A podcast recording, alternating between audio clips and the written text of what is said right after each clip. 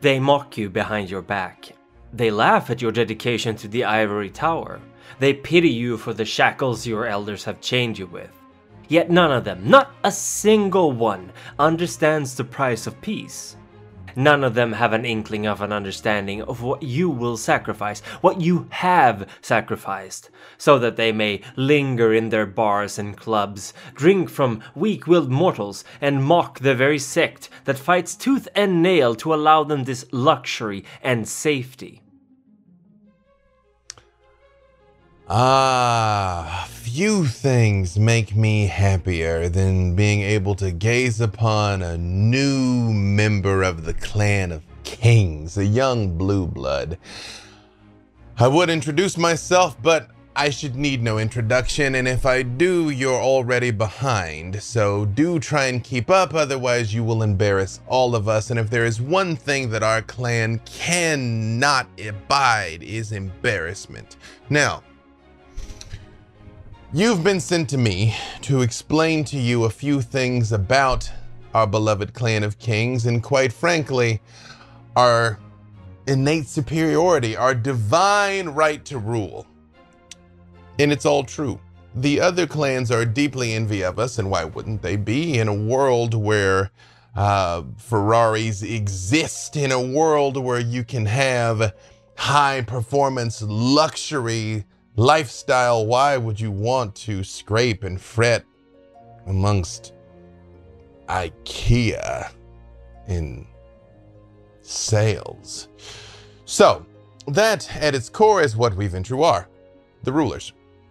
We are burdened by glorious purpose, but that is all right. You will find that while it is in fact lonely at the top, there are numerous benefits from occupying our station, and it is up to you, Neonate, to make sure that our legacy is secure for the centuries and millennia to come.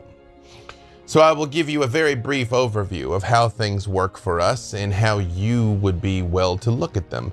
Camarilla, Anarchs, Sabbat.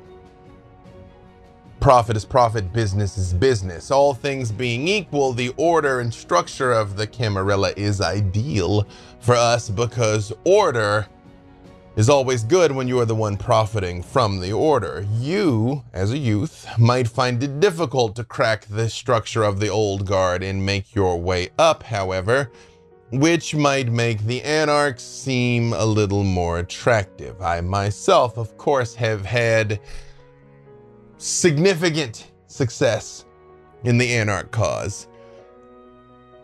I myself have nothing against rules, I have nothing against structure, I have nothing against impassioned, wise leadership. Where I personally don't like having a boot on my neck simply because I'm not 500 years old yet. And that is why the Camarilla is difficult for me in particular. The Anarchs give you opportunity, but they also give you chaos. Chaos can be bad for business or chaos can be a ladder. I myself have found a number of ways to weaponize and profit from it. You will have to find your own way in this matter, of course. But understand that it is in fact like herding cats. Super powered, rage filled, oftentimes mindlessly disagreeable cats. But if you can find a few solid kindred that you can rely on. Note I said rely on, not trust. Trust is a strong word, and I do not recommend you use it, but rely on. Then you will be capable of great things in these nights, and their disorganization gives many opportunities for a far-sighted young kindred such as yourself to advance. And the sky is the limit.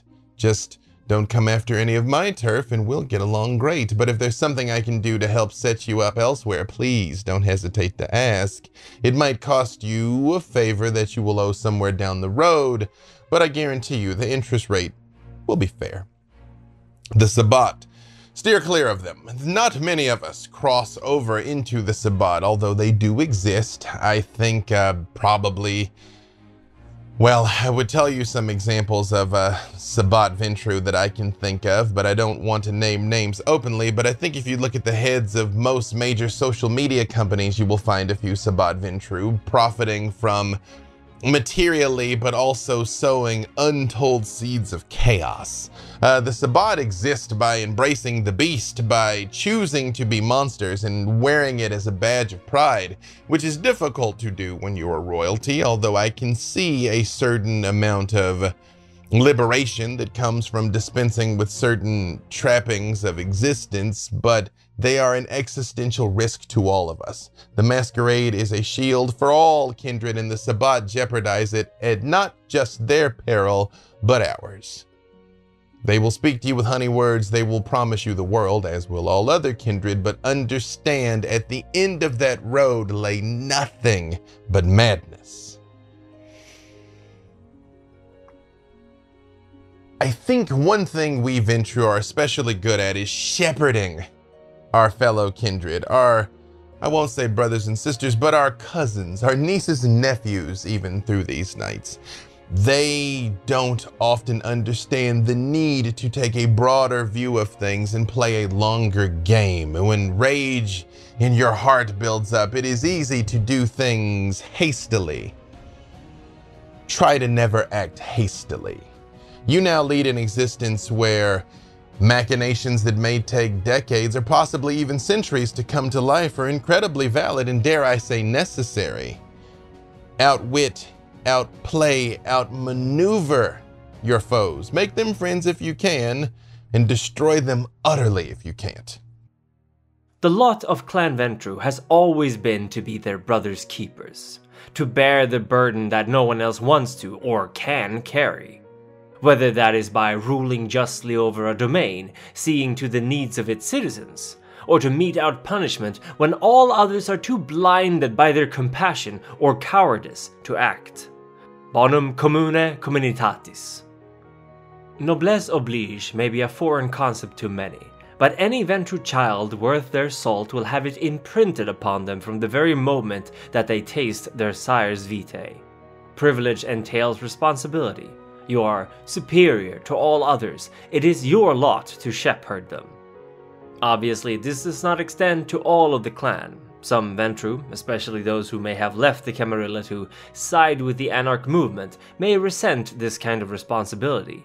They may hunger for personal power, of prestige and wealth, but shy away from the other side of the coin. They do not understand that power does not exist in a vacuum nor is it ever granted without something being demanded in return. Observe an anarch blueblood who desires to get rich quickly and easily through the trading of narcotics. Illicit businesses rarely require much paperwork, at least not initially, but there will come a time when the duty-fearing Ventrue find themselves managing a vast network of pushers and enforcers, extending their influence to the local police, the media, and even politicians. Soon they need to spend large amounts of time briefing their subordinates just to ensure that things run smoothly, unless they employ trusted retainers bond in blood and money. Yet these too will need managing, all the while the blue blood need to be mindful of aggressions from competition. Eventually, the Ventrue, anarch or not, will find themselves ruling over a small domain. They cannot help it, it is in their blood. And as for the anti-tribu, they too know what it means to have noble obligations.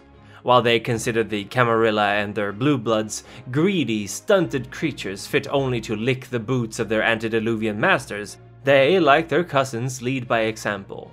Fierce warrior kings, they will wade into the thick of battle, confident that they were chosen for a higher purpose.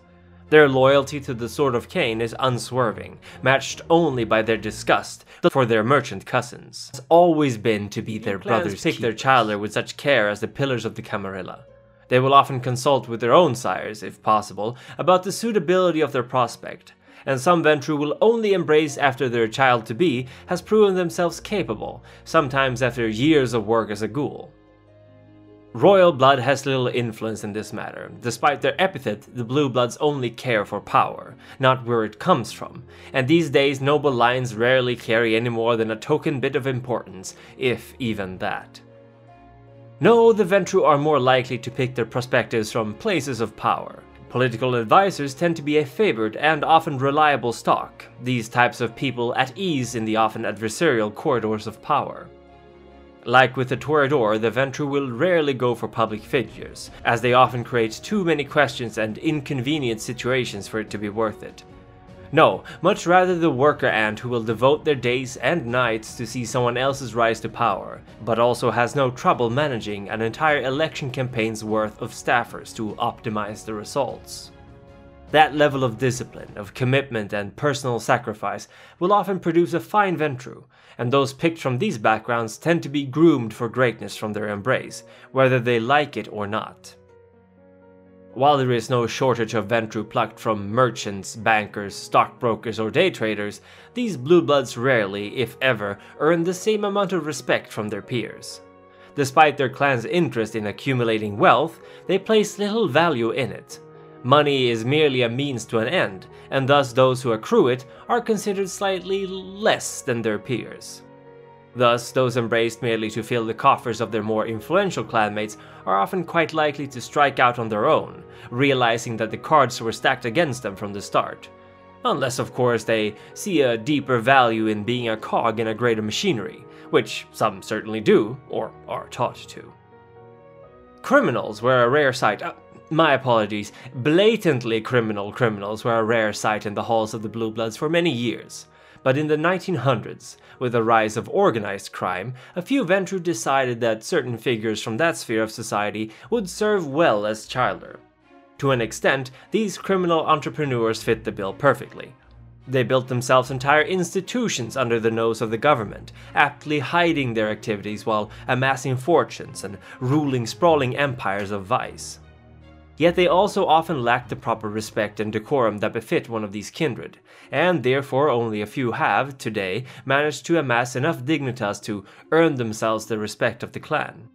Oftentimes, these career criminals will find themselves having a rocky first couple of years as well, having to somehow manage their former gang's affairs while slowly removing themselves from the spotlight and potentially grooming a successor under their control. Naturally, these are only a few of the backgrounds a Ventrue may spring from. Ultimately, they, more than most other clans, are careful in who they allow into their exclusive club, and for more reasons than just how useful their childer is. A newly embraced Ventrue will undergo rigorous training and tutoring as part of their agoge. As lineages of great importance, a kindred's child's shortcomings are failures of the sire as well. Thus, there is a rigorous program in learning about their new being, about the undead society they belong to, and how to work it to their advantage. Many Ventrue neonates will be significantly more familiar with other clans and factions than, say, a gangrel would be. This amount of learning is necessary, however, because releasing a child without the proper testing, and tested they will be, both by sire and by other Ventrues, is exposing them, and subsequently yourself, to a great risk of losing dignitas. Dignitas is a concept almost unknown of outside of Clan Ventrue, and for a good reason. It is, in one word, face. It is the measure of a Ventrue, the weight of their words, the deeds in their past. Dignitas is everything to a socially minded Ventrue, and one of the main reasons why a blue blood may choose to defect to another sect. Perhaps it is confusing to other kindred why a Ventrue may wade through a sewer, spend inordinate amounts of money fixing others' mistakes, or take on a job so clearly intended to insult without moving an inch of their stiff upper lip, yet will almost fly into a frenzy at an insult at their name. But if you consider Dignitas, it makes perfect sense. Any challenge, any trial, if passed admirably, will raise the Ventrue in the eyes of their peers and their betters. It will add to their dignitas, reinforce that they are a blue blood to be trusted and respected. To use another example, many Ventrue princes will often allow those in their domain who request it to sire unless the city is suffering from overpopulation, or there is a risk of a shift in power balance in the city. If there is a conflict with the Sabbat, they may even ignore that. Yet should these same kindred sire without permission, the consequences will be dire. Why? Because the sire chose to ignore, or was unaware of, the authority of the Ventrue. This reflects poorly on the leader, who lacks the respect from their subordinates. A Gangrel or Malkavian might not give it much thought, but perhaps the Ventrue Prince was gunning for a seat on the Ephorate, also known as the Directorate, the 12 or so Ventrue who hold immense sway over both their clan and the Camarilla itself. This one act of insubordination might have strangled that ambition, and years of hard work will have come to nothing. Let us now consider their self sacrificing nature, their bonum commune communitatis. The Camarilla is the life work of Hardestadt and many other Ventrue elders. What better way to ingratiate yourself with your superiors than helping rule and maintain their grand plan? Looked at it this way, the noblesse oblige of the Ventrue is nothing but an excuse to look better in the eyes of their peers. Many older kindred are aware of this, and hence why they may not be as easily impressed by the Blue Bloods' pretenses at civility and dedication, but even they will not deny the lengths these kindred will go to to earn themselves a seat at a bigger table. There is, however, another tradition close to the heart of most Ventrue that remains, perhaps, even less known the ethic of succor.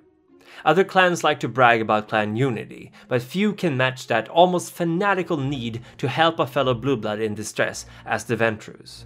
By invoking one of the half dozen or so phrases taught to them, a Ventrue can, more or less, demand another of their clan to drop what they are doing and help them. If they are of the same sect, of course. Abusing the ethic of succor is a dangerous gamble, and one who is found out to have invoked its ancient tradition under false pretenses, or worse, to gain advantage over another Ventrue, may find their dignitas falling so low that it may never recover. Ventrue interact with one another formally, at almost all times. It simply will not do to have one refer to the other by their given name or without the title of their office. Only the most intimate blue bloods will act this way, and then usually only in private. Thus, they come off to others as cold and distant, businesslike, and never letting their hair down. Yet this is a means of survival. Disrespect is a threat to your dignitas, and once more it comes down to personal power. You may never know if this caitiff has powerful friends, or is even influential themselves, so it is proper to always act with a certain distance and begrudging respect, in order to not accidentally insult someone important. There is, of course, the need to remain controlled, to not show outbursts of emotions, regardless of their origin. Some struggle with this, Hardestadt, for example, is said to have had a very fierce temper, Yet they will do their utmost not to be roused to anger, sorrow, or joy too obviously. Decorum, as always, remains of utmost importance. The Ventrue are, despite their emphasis on courtroom battles, no strangers to martial pursuits.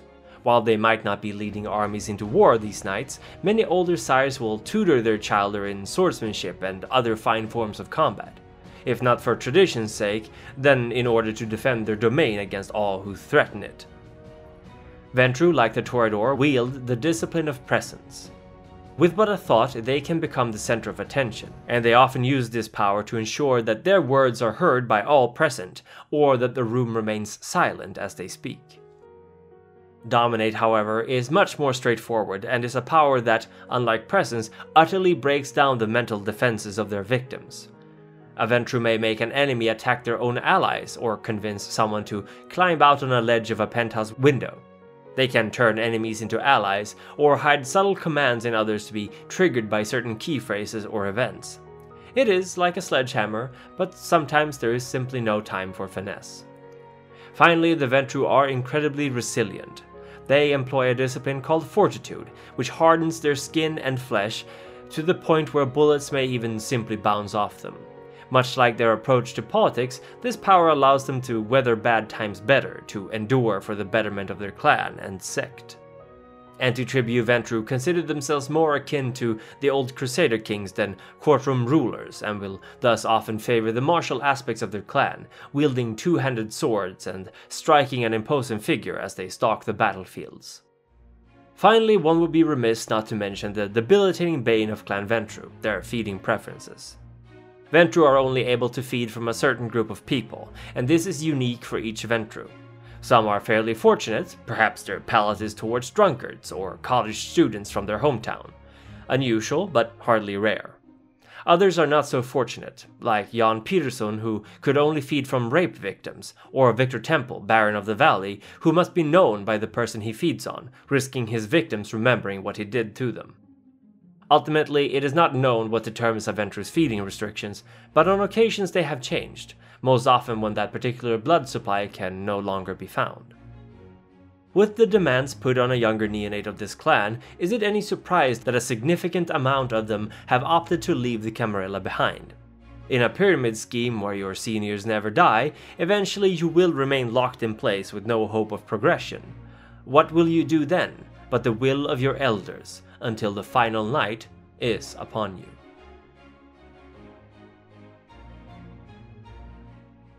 My advice to you is enjoy being royalty.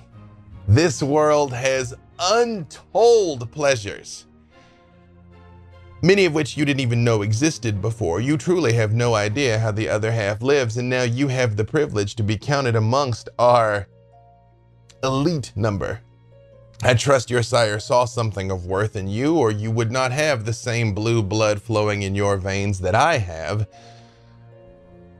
Now, make the most of it. And if you can, while you're trying to find a way to turn a dollar out there, see if you can't find a way to make the world at least slightly less terrible. Of course, I've invested in oil and gas and nuclear and all those other things, but you can make money growing things Wind and solar is good. The earth surviving is good because we also live on it. I think a lot of the elders seem to misplace this. They think that humans are an inexhaustible supply and that the world will just continue to take whatever beating we put on it. Uh, and that is not true. The lupines say we're a scourge on this earth, and don't get me started about the lupines. Just don't go near them. If you see any wolves, leave, run, but my final piece of advice to you would be we don't have to be monsters. The centuries don't have to turn us into something terrible. Hold on to as much of who you were that gains you entry in our illustrious number for as long as you can, and may it serve you well into these long nights. I would say, in conclusion, if there are other clans that you can rely on, I would advise you against from looking at it in terms of clans and look at it in terms of individuals. I have had fellow Ventrue that were bitter enemies. I've had the ugliest of Nosferatu as dearest friends. Find those that you can rely on. And I say again, trust would be a strong word, but simply rely on. Do what you say you will do, always. Do not threaten unless you are going to back it up. If you promise retribution, make sure that it is swift and total, so much so that no one would ever test you ever again. But if you offer friendship, if you offer support, make sure you deliver so thoroughly that when the time comes that you must ask for help, others will heed the call. And in the times to come, five, six, seven hundred years from now, we will meet and raise a glass of Vitae from some far flung space station somewhere, most likely, and laugh about this as we are teaching a new generation of Ventrue.